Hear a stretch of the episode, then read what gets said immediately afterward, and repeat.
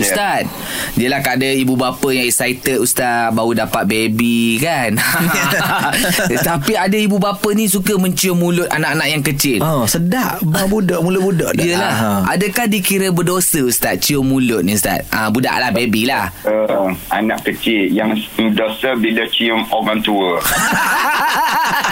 Kita cium orang tua tu barulah dosa. Budak-budak ni tak ada dosa. Ah, Dan ah. kita cium dia tu tanda kasih dan sayang kita pada dia. Mm-hmm. Cuma kita jagalah jangan sampai cium menat- mendatangkan syahwat pada kita pula. Wah, Ah, eh. Betul-betul Dia cium Ni anak kau lah. budak kecil ni uh, dalam keadaan bersyahwat kecuali share. Ah? Hmm. Contoh Contoh Eh, ataupun kecuali siapa di kalangan kita yang kita terangsang itu dilarang dalam Islam Islam Hmm. dia nak suruh kita cium tu tanda kasih sayang tak Ya, ada masalah. ya. ciumlah di atas kepala ciumlah di pipi ciumlah di badan dia cium di Hmm. Faham. tangan dia tak ada Faham. masalah Ha, sudah.